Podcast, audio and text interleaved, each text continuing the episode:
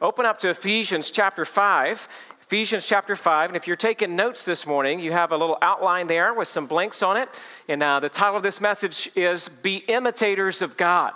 We're called to be imitators of God. And so we're in Ephesians chapter 5. We'll just be looking at these first couple of verses, and then we'll spend this time uh, together in God's Word. So let me read it to us, and then we'll dive right in. Paul writes this Therefore, be imitators of God as beloved children and walk in love as Christ loved us and gave himself up for us, a fragrant offering and sacrifice to God. Let's pray together. Father, thank you for this morning. Thank you for the worship. Thank you for preparing our hearts. I pray that you would teach us what you want us to learn in this text about what it means to be an imitator of you, so that we might know and live out these truths for your glory. In Jesus' name, amen. Well, at the risk of telling you a story that may not be 100% true, allow me to share this story with you anyway, for its point is very well taken. The story goes like this after a few of the usual Sunday evening hymns, the church's pastor slowly stood up, walked over to the pulpit, and before he gave his sermon for the evening, he briefly introduced a guest minister who was in the service that night. In the introduction, the pastor told the congregation that the guest minister was one of his dearest childhood friends and that he wanted him to have a few moments to greet the church and to share whatever would be appropriate for the service. With that, the elderly man stepped up to the pulpit and began to speak. A father, his son, and a friend of his son were sailing off the Pacific coast, he began, when a fast approaching storm blocked any attempt for them to get back to the shore. The waves were so high that even though the father was an experienced sailor, he could not keep the boat upright. And th- the three were swept into the ocean as the boat was capsized. The old man hesitated for a moment, making eye contact with two teenagers who were, for the first time since the service began, looking somewhat interested in his story. The aged minister continued with his story. Grabbing a rescue line, the father had to make the most excruciating decision of his life. To which boy would he throw the other end of the line? He only had seconds to make the decision. The father knew that his son was a Christian, and also he knew that his son's friend was not. The agony of his decision could not be matched by the torrent of waves. As the father yelled out, I love you, son, he threw out the lifeline to his son's friend. By the time the father had pulled the friend back to the capsized boat, his son had disappeared beneath the raging swells into the black of night. His body was never recovered. By this time, the two teenagers were sitting up straight in the pew, anxiously waiting for the next words coming out of the old minister's mouth. The father, he continued, knew his son would step into eternity with Jesus, and he could not bear the thought of his son's friend stepping into an eternity without Jesus. Therefore, he sacrificed his own son to save his son's friend. How great is the love of God that He should do the same for us. Our Heavenly Father sacrificed His only begotten Son that we could be saved. With that, the old man turned and sat back down in his chair, and silence filled the room. Within minutes after the end of the service, the two teenagers were at the old man's side. That was a nice story, politely stated one of the boys. But I didn't think it was very realistic for a father to give up his one and only son in order that the other boy could become a Christian. Well, you've got a point there, the old man replied, glancing down at his worn Bible. A big smile broadened his narrow face. He once again looked up at the boys and said, It sure isn't very realistic, is it? But I'm standing here today to tell you that that story gives me a glimpse of what God might have done to give up his son for me. You see, I was that father, and your pastor is my son's friend. Well, like I said at the beginning, I'm not sure if that story really happened exactly like it is read there. It's kind of one of those stories that goes around on the internet, but it willing to take that risk. I think it does capture for us, however, the picture of the sacrifice of God.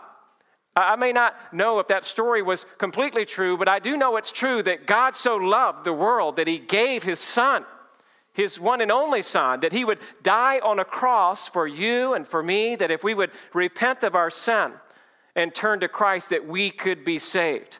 I do know that Jesus said, All that the Father gives to me will come to me, and whoever comes to me, I will not cast out. I do know that the Apostle Paul writes in Romans 10 9 and 10 that if you confess with your mouth that Jesus Christ is Lord and believe in your heart that God raised him from the dead, that you shall be saved. For with the heart one believes and is justified, and with the mouth one confesses and is saved. And so I'm so thankful this morning for the love of the Father. I'm thankful that God the Father did indeed sacrifice God the Son to die in the place of sinners who would repent and believe. And if that doesn't touch your heart this morning, then it may be that you don't really understand the depth of God's love for you. Not only do we need to understand the love of the Father, but there's the love of the Son, which was equally given as a sacrifice, as a love gift to the Father, to claim you as His own, to buy you back, to redeem you, and to build you up into a relationship with Him.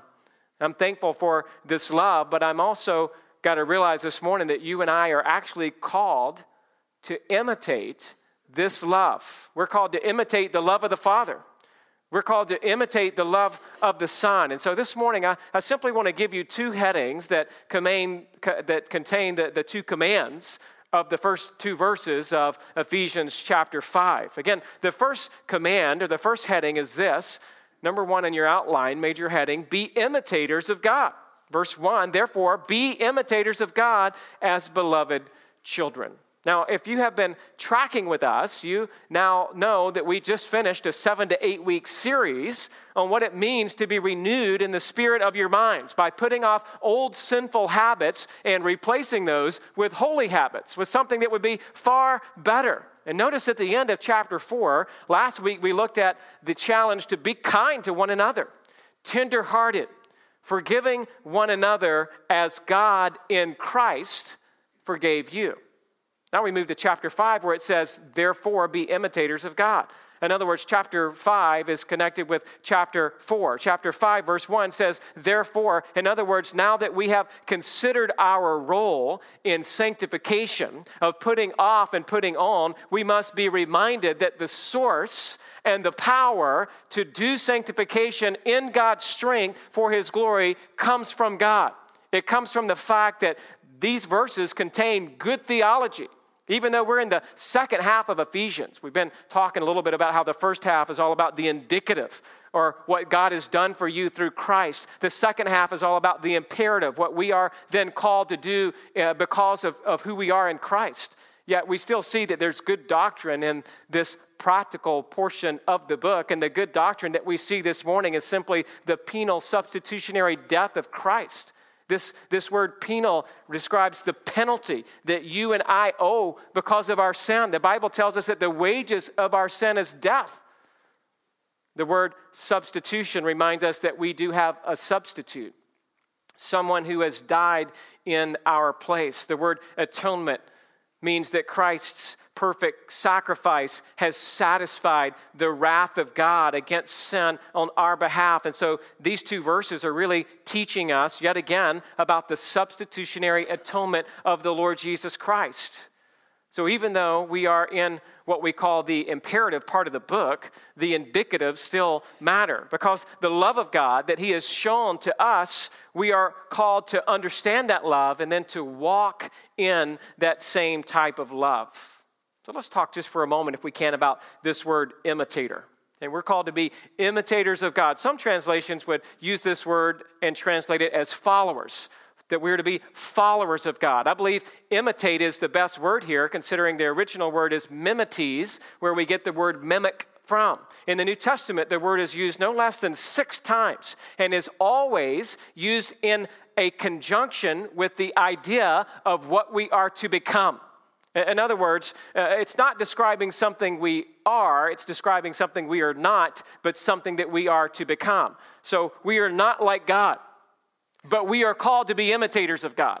That's what the word means. It's like you're not this, but you're to imitate what this is because this is what God has called us to. It's the same word that Paul uses in 1 Corinthians 11 1, where he says, Be imitators of me as I am of Christ. Hopefully, you've heard that before. Follow me as I follow Christ. That we're to imitate the apostle as the apostle imitates Jesus. Or the writer of Hebrews uses the same word in Ephesians, or excuse me, in Hebrews 6, 11, and 12. He says, And we desire each one of you to show the same earnestness, to have the full assurance of hope until the end, so that you may not be sluggish, but imitators of those who through faith and patience inherit the promises. So, in other words, we're called to imitate the Apostle Paul. We're called to imitate other strong believers that demonstrate for us what it's like to live a life of dependence on the Lord. And so we're called here in Ephesians 5:1 though not to imitate a person. We're called to imitate God. Now how can that be? How could it be that the everlasting God who has always been and always will be declares to us this morning through this passage, the living word of God, that we are to be imitators of him? Well, before I answer that question, let's make sure we know who it is that we're imitating. So, just a quick reminder of theology proper, if we can. Your first blank there is let's talk for just a moment about the supremacy of his character. I mean, we're talking about the God of the universe who knows all things. And so, number one there is his knowledge is incomparable. Turn with me, if you're able to, to Psalm chapter 139. We're going to see here about God's knowledge, which is incomparable. You know this psalm full well. Oh Lord, you have searched me and known me. You know when I sit down and when I rise up. You discern my thoughts from afar. You search out my path and my lying down. You are acquainted with all my ways. Even before a word is on my tongue, Behold, O Lord, you know it altogether. You hem me in behind and before. You lay your hand upon me. Such knowledge is too wonderful for me. It is high. I cannot attain it. Just in those six verses, there are seven times where there is some concept of the word knowledge used, whether it's the word known or the word discern or the word search.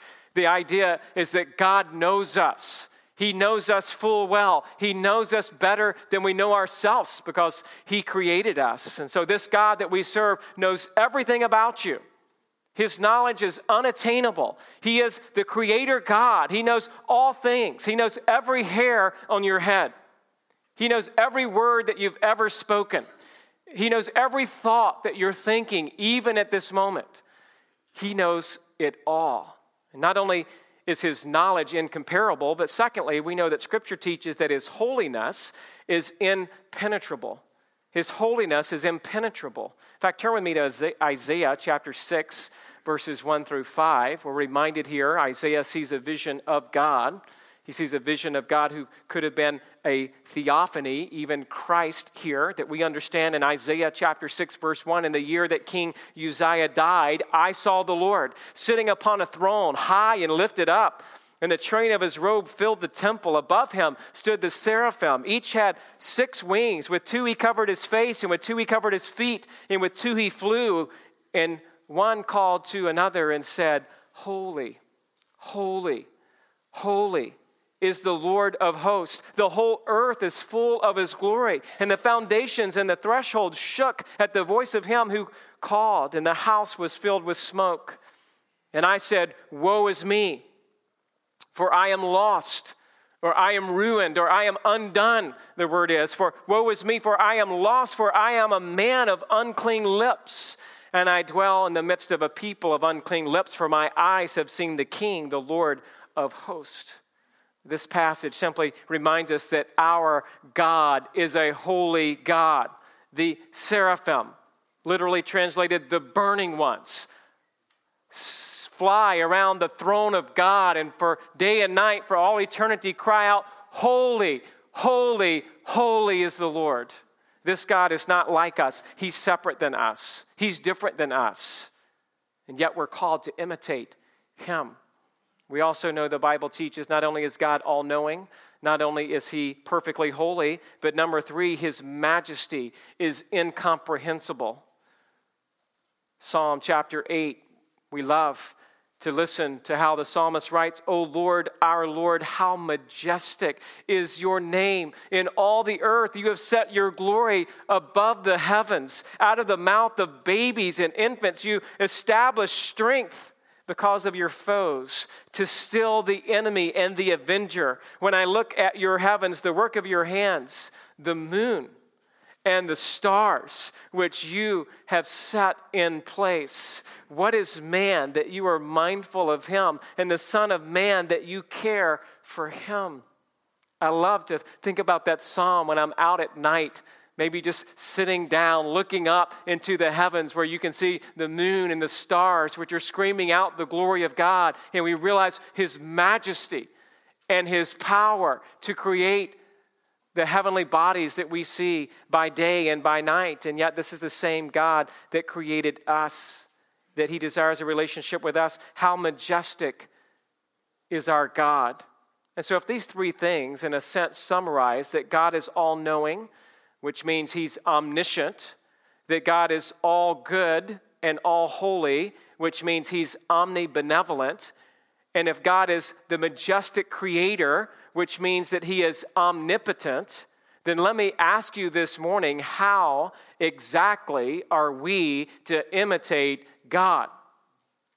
How in the world can we imitate one who is eternal, one who is creator, one who is perfectly holy, one is who is majestic in every way?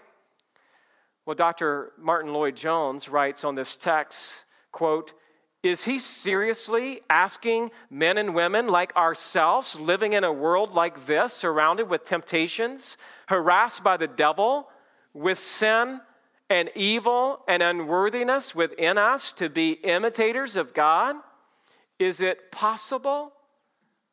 Martyn Lloyd-Jones asks.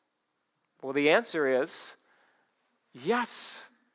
This is precisely what the Apostle Paul is telling us to do.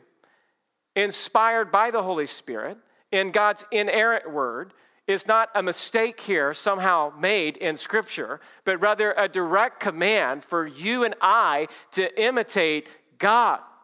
How could this be? Well, we've got to understand that this is basically fulfilled through the gospel. It's fulfilled through coming into an understanding of the new covenant in the New Testament. The best I can tell, nowhere in the Old Testament are we ever called to imitate God.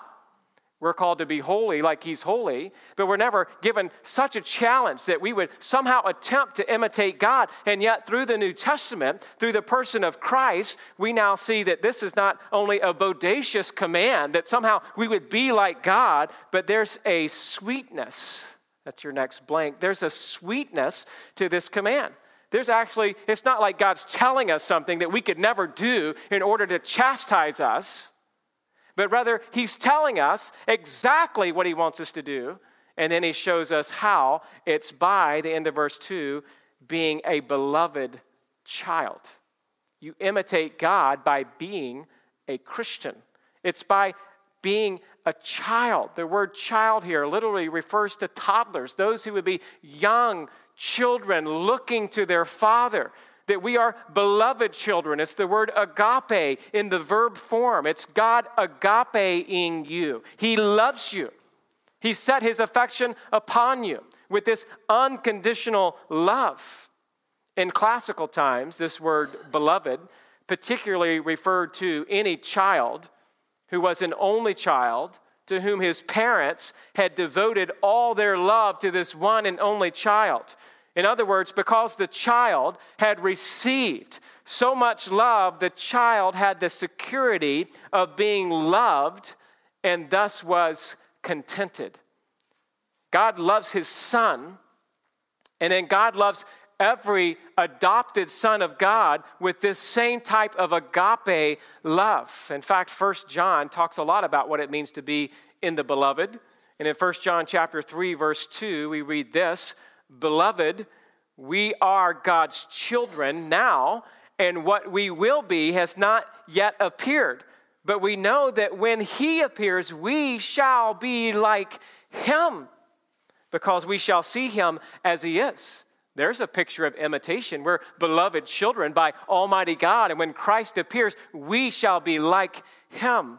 It happens again through the gospel. So, how is it possible that we are called to be imitators of God? I've got three reasons for you to think about. Number one, it's because we've been created in his image. You and I, as human beings, have actually been created in the image of God.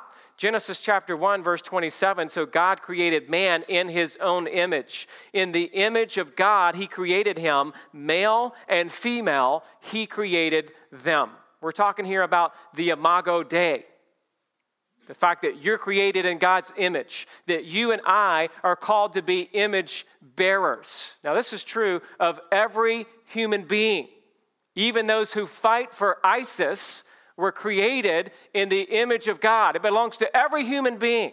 The idea that you have a soul and that you have an opportunity to reflect the glory of God.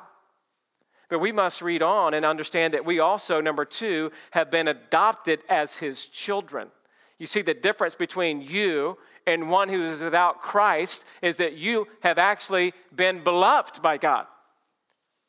Every unbeliever sits under the judgment of God, but every believer sits under the beloved love of God as an adopted child. Galatians chapter 4, verses 3 through 7 talk about the beauty of the doctrine of adoption. In the same way, we also, when we were children, were enslaved to the elementary principles of the world. But when the fullness of time had come, God sent forth his Son, born of a woman, born under the law, to redeem those who were under the law so that we might receive adoption as sons. And because you are sons, God has sent his Spirit, the Spirit of his Son, into our hearts, crying, Abba, Father. So you are no longer a slave, but a son. And if a son, then an heir through God. How can you imitate God? Well, you're created in the image of God, but you were recreated in Christ. You were adopted into his family. Through the love of Christ, you now have the capacity not only to reflect the fact that God exists, but that he exists in the gospel form to save all who would call upon him through repentance and faith. Another reason that we can imitate God is this. Number three, we have been loved in an incomprehensible way. This reveals for us motive to actually attempt somehow to imitate God because we can't get over the fact that He loved us so. Turn back to chapter 2 of Ephesians, you know full well that you were dead in the trespasses and sins in which you once walked, following the course of this world, following the prince of the power of the air, the spirit that is now at work in the sons of disobedience, among whom we all once lived in the passions of our flesh, carrying out the desires of the body and the mind, and were by nature children of wrath like the rest of mankind. You know what verses 1 through 3 tell us? You were on your way to hell and you deserved it. You were following, I was following the prince of the power of the air. That's Satan. We were under the wrath of God. We deserved eternal punishment. And yet we read in verse 4 of chapter 2 but God, being rich in mercy, because of the great love of which He loved us. Even when we were dead in our trespasses, He made us alive together with Christ. By grace you have been saved. It's this love of God that we can't stop thinking about. It's this love of God that changes us and transforms us and actually gives us the ability to have some kind of desire to imitate our Creator, to imitate Christ, to imitate this eternal God because we have been created in His image. We have been adopted as His sons and daughters. We have been loved with a transcendent and a transforming love. There's a story about Alexander the Great, the great conqueror of Greece, who discovered a coward in his army who was also named Alexander. And he told the soldier, Renounce your cowardice or renounce your name. In other words, he didn't want somebody who was supposed to be imitating him by at least the name by which he was called to be a coward. And in a similar way, God does not desire that we would be anything but like him. God desires that we would be imitators of the glorious God of the universe. Now, obviously, there are attributes of God which we can clearly imitate to some degree. We call those communicable attributes. There are other attributes of God called his incommunicable attributes that we are not to imitate lest we try to become God, literally. So the idea here is it's understood that we imitate God so much as far as we can by looking specifically at how he relates to his son and how he relates to you as a sinner. The context there being that we would love one another and forgive one another as God in Christ also has forgiven you. And so, in the same way, we transition now to the second imperative of verse 2, which is this not only are we called to be imitators of God, we are called to walk in love. And this command to walk is a present imperative, which simply conveys the customary idea of to make this your habit. Like it used to be your habit to sin against God all day, every day. Now it's your habit to bring glory to God all day, every day by living a life that would glorify Him, a life that would actually imitate Him, so that when people see you, they see the Father. We certainly have a, a perfect example to learn from his name is Jesus, and that's why verse 2 says, And we're to walk in love as Christ loved us. So your next blank there is as Christ loved us. That's the example that we follow. Christ, he loved us. And this word love, again, is the word agape, which signifies that it's, it's, it's about, about glorifying Him, the desire to find your satisfaction in loving someone else sacrificially. Agape is not about loving self first, and others let, let, let, happen to them what happens to them. No, agape is like, let me love others, and I find my joy and satisfaction in loving you and in sacrificing for you. And this isn't the kind of love that would say, What have you done for me lately? But agape love is the kind of love that says, What can I do for you today? What could I do? How could I be inconvenienced so that you could be blessed? This is the kind of love Christ shows to us we see your next blank there. Number one, he shows us that there's no greater love than this. Certainly, that's part of what we mean here about Christ loving us. There's no greater love than that kind of love, that exact kind of agape love. In John 15, 13, Jesus says, Greater love has no one than this, that someone lay down his life for his friends. This is the kind of love that you and I are also to have. Number two, because we read this, no doubt that we should do the same for others. If Christ did this for us, and we're called to imitate God as beloved children by walking in love as Christ loved us, then we're called to do the same thing. 1 John 3:16 says, "By this we know love, that he laid down his life for us, and we ought to lay down our lives for the brothers." Love is not about infatuation. Love is not about what how it makes me feel. Love is not only subjective. Love is a decision to follow and obey and honor God. And as you do that, I believe God will give you the feeling of joy and satisfaction and happiness in your holiness.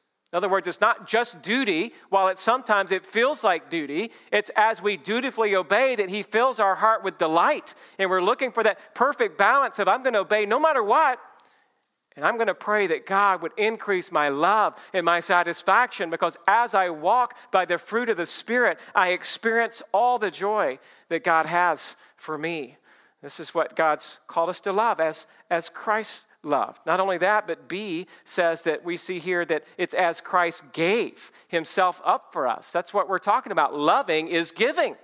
Loving is not getting more, loving is giving more. It's more blessed to give than to receive. And so consider how the Father gave. Number one, Jesus was crushed at the will of the Father. Isaiah 53:10, yet it was the will of the Lord to crush him. God the Father willed to give his son by his being crushed on the cross for you and I because the Father gave up his son for you and for me. But it's not just the Father giving up his son and somehow the son was not willing or wanting to go along with it. I mean, how many of you guys have kids and when maybe some company comes over to your house, you look at your kids and you say, Now look at Mr. and Mrs. Smith and tell them hello and tell them that uh, you're glad they're here. And the kid's like, Hello, thanks for coming over, you know. And you're like, How do you feel as the guest? Or you're like, Oh, I feel so honored. I mean, you, you kind of feel like, Well, I'm grateful that the parents are trying to teach their kid how to be nice, but obviously the kid did not will to do that. That's not what we have going on here with the gospel. The father willed to crush the son, but the son also wanted to be crushed. It's an amazing thought to think about how not only was Jesus crushed at the will of the Father, but number two, Jesus lays down his life for the sheep. John 10, 11, and 15. Jesus says, I am the good shepherd. The good shepherd lays down his life for the sheep. Verse 15, just as the Father knows me and I know the Father, I lay down my life for the sheep. Jesus voluntarily from both his divine character and his human conviction, chose to willingly lay down his life. It was the will of the Father, but it was also the will of the Son. He gave himself voluntarily out of a great love for you that matched the love of the Father. Not only this, but we read in Galatians 2:20 that number 3, Jesus gave himself up for me. He gave himself up for me. There's a personalization here of a singular pronoun that I have been crucified with Christ, and it is no longer I who live, but Christ lives in me. In the life which I now live in the flesh, I live by faith in the Son of God who. Who loved me here? By the, it's the Son of God, right? The Son of God who loved me and gave Himself for me. That's what Jesus did for sinners. That's what Jesus did for you and I when we were unlovely, when we were untouchable, when, when there was nothing desirable about us. He loved us in this way. Not only did Jesus give himself up, but we also see here the next blank is that as Christ became a costly sacrifice. Look at verse 2 again. It goes on to talk about how he gave himself up for us as a fragrant offering and sacrifice to God. So let me talk for just a moment about this offering and this sacrifice. We know that this is a costly sacrifice. Why is it costly? Because it was his life. It wasn't like he gave up something else, he gave up his very life. He gave his life as an offering. This is Old Testament uh, wording here. This idea of an offering can be seen clearly in the book of Leviticus.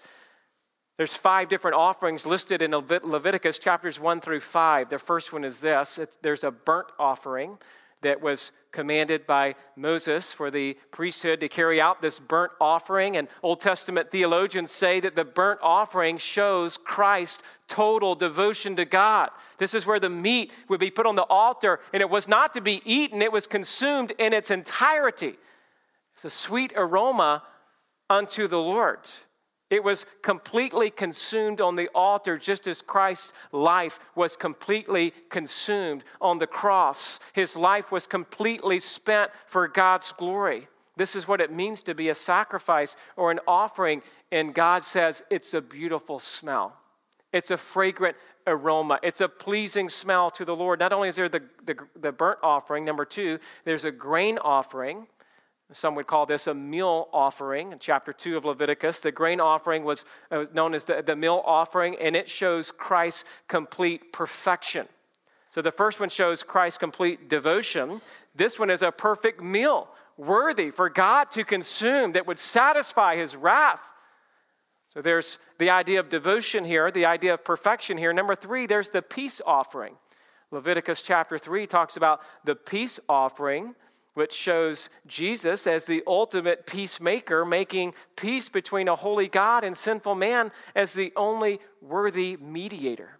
You understand all the sacrifices of the Old Testament do not satisfy God's wrath. It's not the blood of bulls or goats that sets you free of your sin and it's a pleasing aroma in God's nostrils. It's rather the foreshadowing of the one who would come, the Lamb of God, who would offer his life as a ransom for many, and that this would be a pleasing aroma to God. And so we read next as Christ's sacrifice was a fragrant offering. This sacrifice was costly.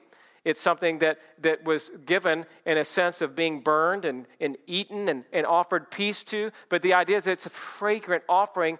Number one, there's a pleasing aroma to the Lord. And all of those references you see on your notes in Leviticus 1, 2, and 3, it keeps saying that it's a pleasing aroma to God. It, there, there's a pleasing aspect to this. There were two more offerings that were also given in chapters 4 and 5. Those are called sin offerings. These were not described as having a pleasing aroma because they were offerings for sin, which is a stench in God's nostrils. But these first three, the burnt offering, the grain offering, and this peace offering, all are described as having a pleasing aroma to God. So we see here these offerings of Leviticus, which were to foreshadow Christ, are a pleasing aroma to God. We see Christ as he comes and he gives his life for us as a sacrifice, is also a pleasing fragrance in offering to God.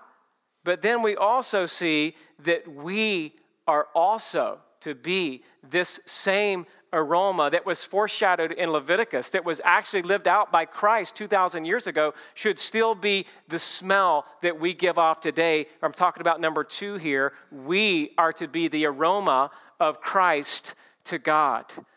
2 Corinthians 2 14 through 16. But thanks be to God, who in Christ always leads us in triumphal procession and through us spreads the fragrance of the knowledge of Him everywhere. For we are the aroma of Christ to God among those who are being saved and among those who are perishing.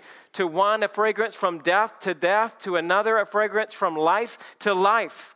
Who is sufficient for these things? Your life doesn't smell fragrantly to God, it means you don't know Christ. If you know Christ, just like Christ smelled, is how you smell. You're to smell like Christ. You're to have this same aroma by living a sacrificial life, by loving like he loved. In fact, the end of that Second Corinthians 2 16 passage where he says, Who is sufficient for these things? I think that's similar to the question of how in the world can I imitate God? How, how can we imitate God? Who is sufficient that your life would actually be a fragrance to lead others from life to life? How can it be that we are imitators of God and have this sweet aroma? It's by living a life of sacrifice. It's by living a life that that sacrifice brings you great joy because you realize that without Christ's sacrifice for you, you would be condemned. But instead, you've been spared. You have the privilege of your whole life being an aroma to God. Robert Faulkner tells a story of his witnessing among destitute people in a certain city and of reading them the story of the woman who wiped Jesus' feet with her hair and her tears. And while he was reading, he heard a loud sob and looked upon a young, thin girl whose face was disfigured by smallpox. After he had spoke a few words of encouragement to her, he said, uh, she said, rather, Will he ever come again? The one who forgave the woman? I have heard that, that he will come again. Will it be soon? He could come at any time. But why do you ask? Faulkner replied. After sobbing again uncontrollably. She said, Sir, can't he wait a little while? My hair isn't long enough yet to wipe his feet. What a great reminder of we want to have that fragrant aroma of loving Christ. Oh, that we would walk in this kind of love, the kind of love which Christ had for us, that we would be a fragrant aroma to Him. Well, a couple of take home questions to ponder. How is it possible that God could ever command finite mortal men to imitate infinite immortal God? I mean, we ought to ponder that statement to be imitators of God. And it ought to cause us to stop and think, how could this be? The answer is because of the gospel.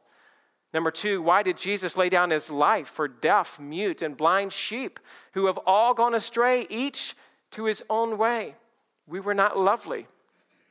And yet, Jesus laid down his life to make us part of his fold. Number three, how can you live a life of love toward God and toward others so that your life would be a pleasing aroma to God? This week, seek to be imitators of God in your marriage, which is supposed to be a picture of Christ and his love for the church.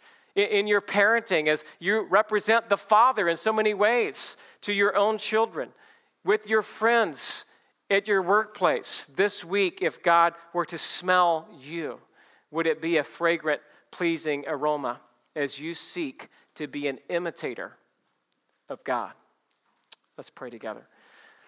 Father, thank you for this text, which is uh, such an encouragement to our souls, and yet at the same time, we acknowledge that we are unable in and of ourselves to ever have the audacity to imitate you. If it were not commanded here, we would never even think of it.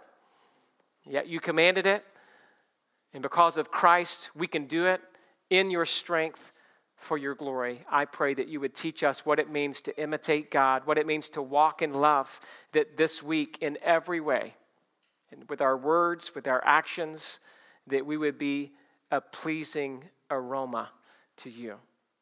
Thank you for reminding us of these truths. Help us to learn them so that we can live them this week. In Jesus' name, amen.